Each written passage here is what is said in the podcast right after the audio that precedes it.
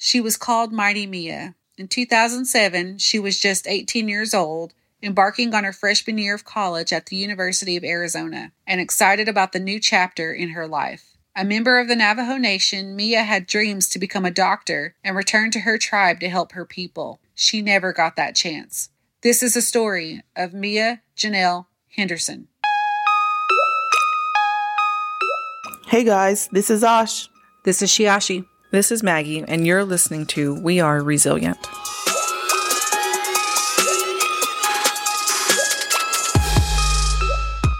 But we think we just now got our stride two years in. We're just saying our names. you wrote your name down the last episode. I did. All right, so we're back again this week with another listener request. And before I get started, um, I did want to mention to you guys that I did get an email from a listener who was very kindly asking us to do a better job at pronouncing names. Uh, which name specifically? Um, she specifically said Kotzebue Okay.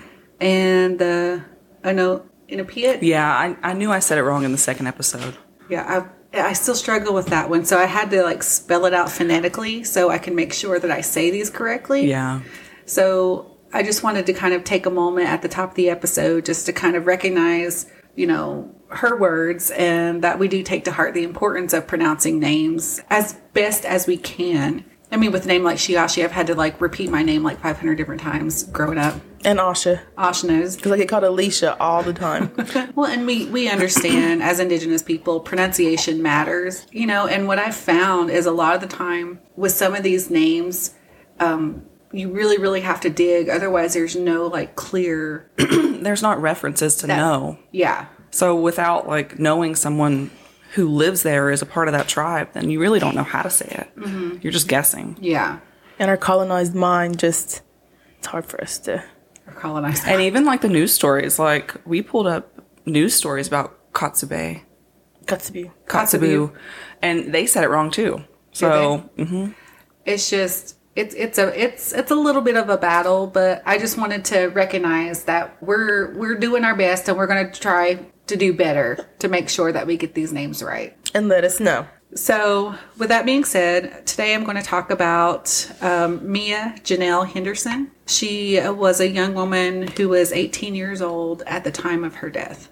Now, Mia Janelle Henderson was born April 10th, 1989, in Fort Defiance, New Mexico, of the Edgewater People Clan. She was a member of the Navajo Nation. She is remembered as a brilliant young academic star whose humor and physical beauty was matched by her kindness and generosity of spirit by her former softball teammates from Tuba City, Arizona High School. Um, she was remembered well by her teachers, her Catholic Church members, and her local communities. She was considered one of the most promising young scholars and athletes to come out of Tuba City High School. Right off, when I hear these things, and we talk about this before, it's really, really hard when you hear about the promising futures of these women, only for them to be cut short. Um, she was the granddaughter of a former vice chairman of the Navajo Nation, and she had a long list of academic accomplishments. According to one of her favorite teachers, Kaylin Smith, quote, Mia was the model student. There was never any incidences with her at all. She was completely responsible at following through with any assigned task, and she was extremely generous in helping others who were having trouble in class, and she did it with such humor and grace. Um, she was known locally by several several affectionately given monikers like Princess Mia, Skipper, Number 15, and this is my favorite one, Mighty Mia. Oh. Isn't that cute? So, we're going to get into Mia's story. She was a freshman at the University of Arizona when, in September 2007, she was stabbed to death in a pre dawn struggle with her roommate. Then, 18 year old Galareka Harrison, also a Navajo Nation member and freshman at UA. They were both part of UA's Native American First Year Scholar Program. And for the remainder of this episode, I'll just refer to Galareka by her last name, Harrison. Was her roommate? It's her roommate, and they were both Native Americans. Did they know each other before? No. And this is in September 2007, and she was a freshman. So, you know, It was a brand new relationship. brand new. And what? Semesters don't start till like the end of August. Mm-hmm. So, this Yeah. was just right into. Weeks Probably After. weeks, yeah. Yeah. According to a lawsuit that Mia's parents, the Hendersons, filed against UA, the state, and the Board of Regents, Mia had told the UA police a week before she died that Harrison had stolen her social security card, her UA CAT card, which is like similar to a debit card, and that she had also reported that Harrison had withdrawn $500 from her bank account without her permission. Mia also told the Dean of Students, Dormitory Housing Administrator, and the Native American First Year Scholars Program what Harrison had done. So was nothing done? No. It hmm. was just one of these things like, it's fine. You guys will get over it. You guys will make up. But at this point, I'm like, she stole money from her and stole her social security card. Like, Like, why were the police not involved? I don't know. The lawsuit also states that Mia asked for Harrison to be reassigned to another dorm room, but was ignored, even though Harrison had confessed all of this to a university police officer. Which I'm assuming this is why the Hendersons filed a lawsuit against UA because this was a week before she died, and if she Negligent, right? Mm-hmm. the Hendersons' attorneys claim Harrison had not only confessed to the crimes involving Mia, but that Harrison also admitted she'd stolen another girl's identification and forged, but not yet cashed, two other separate checks totaling $3,000. The lawsuit states, quote, the university was aware that Harrison was emotionally upset, fearful that she was being prosecuted, angry that Mia had reported her crimes, and blamed Mia rather than her own criminal acts as a source of her difficulties. Some act of retribution by Harrison was reasonably foreseeable, and reasonable care required simple precautions for Mia's protection, which Negligence. that's exactly what that is. So why would you have them in the same room and why would you not why would there be no repercussions? What I don't understand is why they didn't at least like offer to separate the two. Like, why would they not say, well, you know, do you want to move to a different dorm? Do you want to move somewhere where you're going to be safer? Like, why was her safety not taken into consideration? Even if it's just like her financial safety, not her physical safety. Right. Because if all this happened a week before she died, there should have been some kind of action taken. They should have looked out for her well being. Especially considering the severity of the crimes being committed. Well, and an 18 year old is not going to know how to handle that. I mean, think about when you were 18, like, you didn't know how to navigate the world, mm-hmm. much less like dealing with something so serious. Especially if she's been like a model student, you know, never gotten in trouble. This is probably mm-hmm.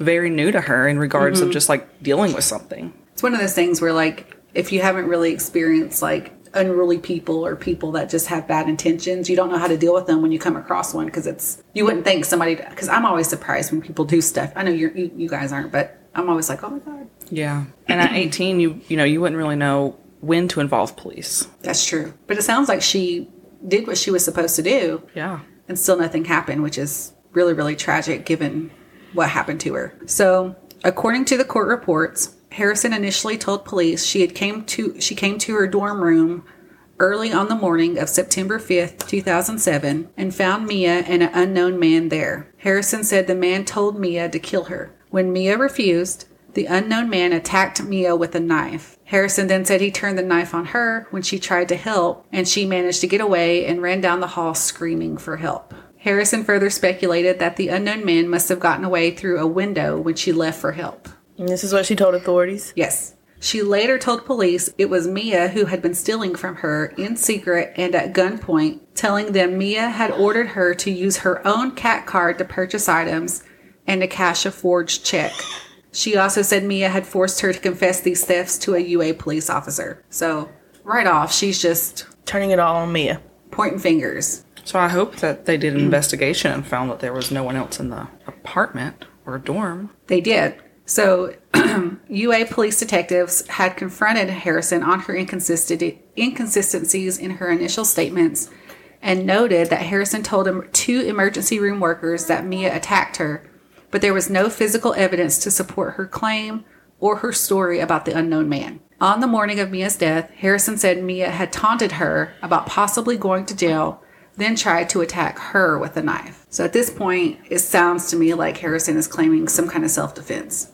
She just was an unknown bystander. She came in and What year was this? 2007. So Harrison had first said the knife was Mia's, or she said it was the unknown man had a knife. Then she said it was Mia's knife. And when the detectives confronted her on this, she admitted she bought the knife at Target the night before. And in the initial police report, detectives did find a receipt among her belongings for the knife purchase, which was dated September 4th, 2007. Again, the night before Mia's murder. So she planned it. Yeah. And I'm thinking back, did they live in dorm rooms? Mm hmm. Yeah, like Like when I lived in dorm rooms at school, there's always people in the hallways. There's always people in the lounges downstairs. Like I don't know what floor they were on, like typical dorm rooms are 10, 12, 13 stories high. For him to jump out of a window. Wait, he come to a window? She said that he must have escaped through a window. A lot of the dorm room windows don't even open. Not for someone to get out. Yeah. Yeah, I'm not sure. And from what I read, there was witnesses that were, because eventually this did go to trial, who said that um, they woke up to screaming because this was early morning. So they woke up to screaming, and one had specifically said that she heard screaming and it sounded like almost like a scuffle, like somebody was moving mm-hmm. furniture. And then she said all of a sudden everything just stopped. Well, I was gonna say too is like most dorm rooms, like you can hear everything. Yeah, mm-hmm. you You can. know, like everything next door. Like if someone moves their bed, if someone's playing music, like you Yeah. can hear everything. you can hear above you and below you. Yeah. which could be re- the reason why she tried to use this unknown man theory, which doesn't really play out. But as you can see so far, it's not really Yeah, because I the dots in, aren't connecting. I lived in a co-ed dorm, but we had girl halls and then boy halls. Mm-hmm. And anytime something happened, the girls were quick to come to the door and be like, "What's going on?" Sticking their heads out, you know. Mm-hmm. So it just doesn't make sense that a man would chase somebody down the hallway without somebody seeing it. Well, he didn't. Remember, she But- she yeah. ran down the hallway, and he she said that he got out the window. I don't know. Right, right, right. That's what I mean. Like She was really trying to piece this story together. If a man really was chasing a girl screaming down the hallway, somebody would have seen it. That's true. So, after purchasing the knife, Harrison had wrote a fake note pretending to be Mia, saying the forgery allegations were false. She wrote as Mia that she was committing suicide because she was unhappy with dorm life. It read, quote, I thought over the whole weekend of just putting an end to life. I didn't know how to tell my parents about the situation. I felt completely lost. I felt crazy. The suicide note even mentioned Harrison, saying that Mia was jealous of her roommate and other students. Stating, quote, Galareka, she's a nice enough girl, the note read. I could not take how much her family loves her. So this girl, well, she's tried to make it a, a, a murder by, you know, some masked man, and now mm-hmm. she's saying it's a suicide. Yeah. Okay. So she can't even get her stories right. She's all over the place. She is all over the place. She's a narcissist. That's what it sounds like to me. Because it's like, first it was an unknown man, then it was Mia taunted her and attacked her. And then now she purchased this knife and then wrote a suicide note. There was some forethought there. Definitely. So, court documents noted the victim was asleep in her own bed and the defendant left the note on the victim's desk. After several minutes to reflect on the situation, the defendant stabbed the victim numerous times. The victim died as a result of the injuries. So it sounds like ultimately she confessed. Mm-hmm. After she was confronted with the, In just you know the, the discrepancies. inconsistencies, yeah. After the inconsistencies of all of her stories. Yeah, Yes. multiple different stories that didn't make any sense. And she's like, oh, well, I'll just tell the truth now. Well, and then what's scary is that it's saying that Mia was asleep in her bed When this happened? when this happened. I can't imagine how it felt. One, to be scared of someone already, you know, knowing that they're going to be, that, that they've taken your things. And then two, waking up someone stabbing you while you're sleeping. Mm-hmm. I, I cannot even imagine. Now, Harrison did have one significant cut to her leg and insisted that she stabbed Mia only three times. However, an autopsy later documented that Mia was stabbed 14 times in the back God. and had nine wounds elsewhere on her person. She was stabbed 23 times you said she had 14 stabs on her back, and then you said on her person. and nine wounds elsewhere on her person. So the back was probably when she was sleeping, right? And Mm-hmm. then she's woken up and probably tried to fight back. What does that mean on her person? Just Elsewhere. elsewhere, elsewhere on her body. Oh. But in total, she was stabbed 23 times. You know, 20 that that's rage right there. Yeah. She had admitted to a UA uh, police officer that Mia was just lying there and explained that Mia woke up before she stabbed her the first time. Clearly, she was arrested, and um, there was a trial set in the latter half of 2008. A Pima County jury on September 19th, 2008, convicted Harrison of first degree murder, identity theft, and forgery.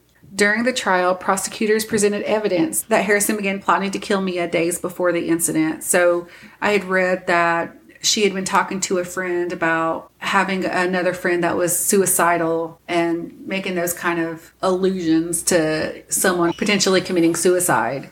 And as we know from her her fake suicide note, you know, we can kind of connect the dots there. Yeah.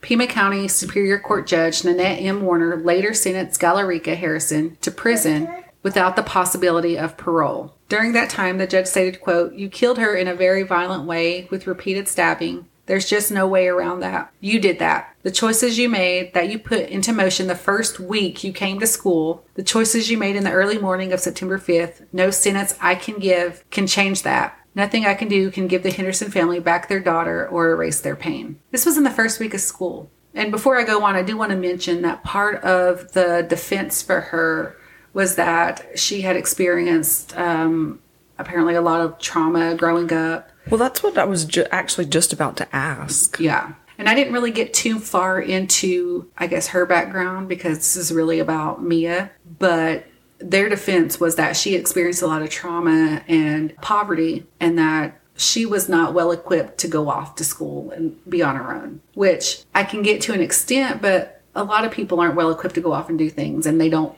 go out and murder people. Well, that and, you know, getting the opportunity to change your life and, you know, going to a university and having the chance should make anyone want to do better, you know, mm-hmm. poverty and trauma aside. There are resources there. You know, she could have si- probably gone counseling. She probably could have gotten like tutors, you know, anyone to help her through life. So, I mean, She could have been better. yeah, she could have changed her story. And instead, she completely ruined it. Stole money. I think they I think I read somewhere that she had came to school with like $200 in her pocket. She didn't have much. I guess that's why she had resorted to stealing, but you know, at the same time like you're right. There's an opportunity there to be better and do better. And there's plenty of people that are in school that have had to work jobs, you know, go to school and, you know, Yeah. work and do those things without resorting to theft Violence. and then murder. So Was she? Did you say what tribe she was from? they're both Navajo. Where was she from? Um, it was a little town in Arizona. I can't remember the name of it. Chinle, Chinley. Chinle, somewhere around there. So at the trial, about 25 members of Henderson's family from the Navajo Nation attended the sentencing, many of whom also gave victim impact statements to court. Harrison's attorney, Assistant Public Defender John O'Brien, called the killing a crime of passion, which I don't think that's true because if that was, it's, if it's premeditated, it's not a crime of passion, right? I consider like a crime of passion, like, Like, if you in walked in on someone, your husband with another woman, you know, Yeah. like killing someone in that would be like a crime of passion It's to me. in the moment. That's Yeah. what I would think. Yeah. Um, but he called the killing a crime of passion and said Galareka is truly, truly sorry for the pain that she has caused. When asked whether Harrison wanted to speak before being sentenced, O'Brien said, quote, she's very, very overwhelmed right now. Oh, that poor girl. Poor girl. But in a soft, halting voice, Harrison said, and get this, she said, I just want everybody to know that we all suffered from this. Oh my gosh. I mean, I get, I get that to an extent. Like two lives are ruined, right? Like Right. one family's ruined because they no longer have a daughter, which is it, it cannot compare to a family being ruined because their daughter's in jail for killing her. Right. Like two lives are ruined, but s clearly that you know That we all suffered from this. You didn't, you, you, none of this would have happened had she not made the choices she made. You know, she didn't have to steal, you know, and first week of school, like you just got there. What are you doing? Maybe it's something she's always done. Oh, Yeah. I mean, I was thinking that too when you say like trauma. Maybe it's something she was taught. which is a shame because it sounds like Mia would have been a really good influence on her. Yeah, like they could have, you know, she probably would have helped her. Like you said in, in the mm-hmm. beginning, when she helped people in school, she could have helped her be better. Yeah. And instead, she killed her. Mm-hmm. She could have learned a lot from her. And it's just, it's really, really sad. Um, the prosecutor said that this case was unique in terms of the ripple effect Henderson's death had her own had on her own and extended families, but also on the entire Navajo Nation and the university community. He noted Henderson's dreams of becoming a doctor or a geneticist and returning to the reservation to help her people. Like she was going to do things. After the sentencing, uh, there was a quote that said, the Navajo Nation has lost someone who was going to be a star. Henry Henderson, Mia's father, said only, I'm at a loss for words. Now, in 2013, six years after Mia's death, Harrison's attorneys had been arguing and filing an appeal for a resentencing, stating that information about Harrison had not been presented by previous attorneys during the original trial. What was her original sentencing? Um, it was, Life without parole. yeah, So 30 years. prison without the possibility of parole. Um, the original ruling was altered and now provides Harrison with the chance of parole after 25 years. And that was in 2013. What's the math here? It's, well, it's 24, so it's 21 years. That's 11 years ago. 21? I thought you said 03. And then I realized you said 13. My bad. 11. Don't ask us to do math. The math ain't mathing today. I was like 21. You said it so confident too. I was like, oh, Well, uh-huh. I don't know. 2013 was 11 years ago, I think. I think because you said 07 earlier, I had O. Yeah, yeah. well, and then that was already six years after, or at least five years. 2008 was when she was sentenced. So that's 16, Wait, what, did, what now? 2007, and she was sentenced. 2008, 2008, and she was sentenced and six then years later, 2014. 2013. So that's 16 years. 16. I was right. Look at me. Okay. Um, yeah, so 16 years and after Oh my gosh, so years- 10 more years. Mm-hmm. She'll be able to be free. So, in about another nine years, uh, Galareka Harrison will be eligible for parole. Wow. It's insane. But you know, is. it's just like we always talk about like life sentence is not truly the person's life. It's 25 to 30 years depending on where you live. which is crazy because in my head before we started this podcast when i hear think life sentence i think for the rest of your life Yeah, like Yeah. until you're dead, right? Yeah. That's not the case. yeah which is wild but i can't imagine the family because at this 2013 resentencing mia's family was there hmm. and were pushing to reaffirm like do not give her eligibility for parole because they think she's a danger which i'm inclined to believe because one look what she did and And the things that led up to it and the things that led up to it and the circumstances around it, she lied three times. Mm-hmm. and it was and it was premeditated that wasn't a crime of passion It was an impulse. she bought a knife the night before and wrote a note that's And lied multiple, you know, lied multiple different ways to try Yeah. to get out of it. Like Yeah. that's concerning. Mm-hmm. I would think someone who maybe owned up right away and said what I did was wrong, you know, maybe Yeah. they could be eligible for parole. But if the family's urging them not to give it as well, it's kind of messed up that they did. yeah and I, I read a quote there that were you know it was like it'd be a different scenario if harrison had like repented and been Yeah. like apologetic you know just something to say that she was truly sorry but no, I'm, I'm guessing the family didn't feel that from her at all No, it doesn't seem that way at all. Mm-hmm. Especially when she says, We've all suffered from this. none of this would happen had you not made the choices you made. And now there was this really beautiful, smart, educated indigenous woman whose light was dimmed before she had a chance to really do something with herself and come back and help her people. And that's just one of the sad. It's that's I think that's really one of the saddest parts when we cover these stories is just how many strong indigenous women you know we could have out there doing all the things for their life to just be cut short over something like this. Again, this was a listener episode. Um, I wanted to uh, really share this one just because, I mean, it shows, it, it really highlights the potential that was out there. And clearly, this Harrison person, there was potential there too. She was in the same school, she was in the same program. Although I did read that the judge had made a comment that she shouldn't have even been admitted into the school because of her grades. Um, the listener had stated that this story, when she heard about it, has really, really just kind of stuck with her. And I can see why, because Mia, Mighty Mia sounded incredible. And this Harrison person probably could have learned a lot from her. She could have been a better person because of Mighty person. Mia. Mm-hmm.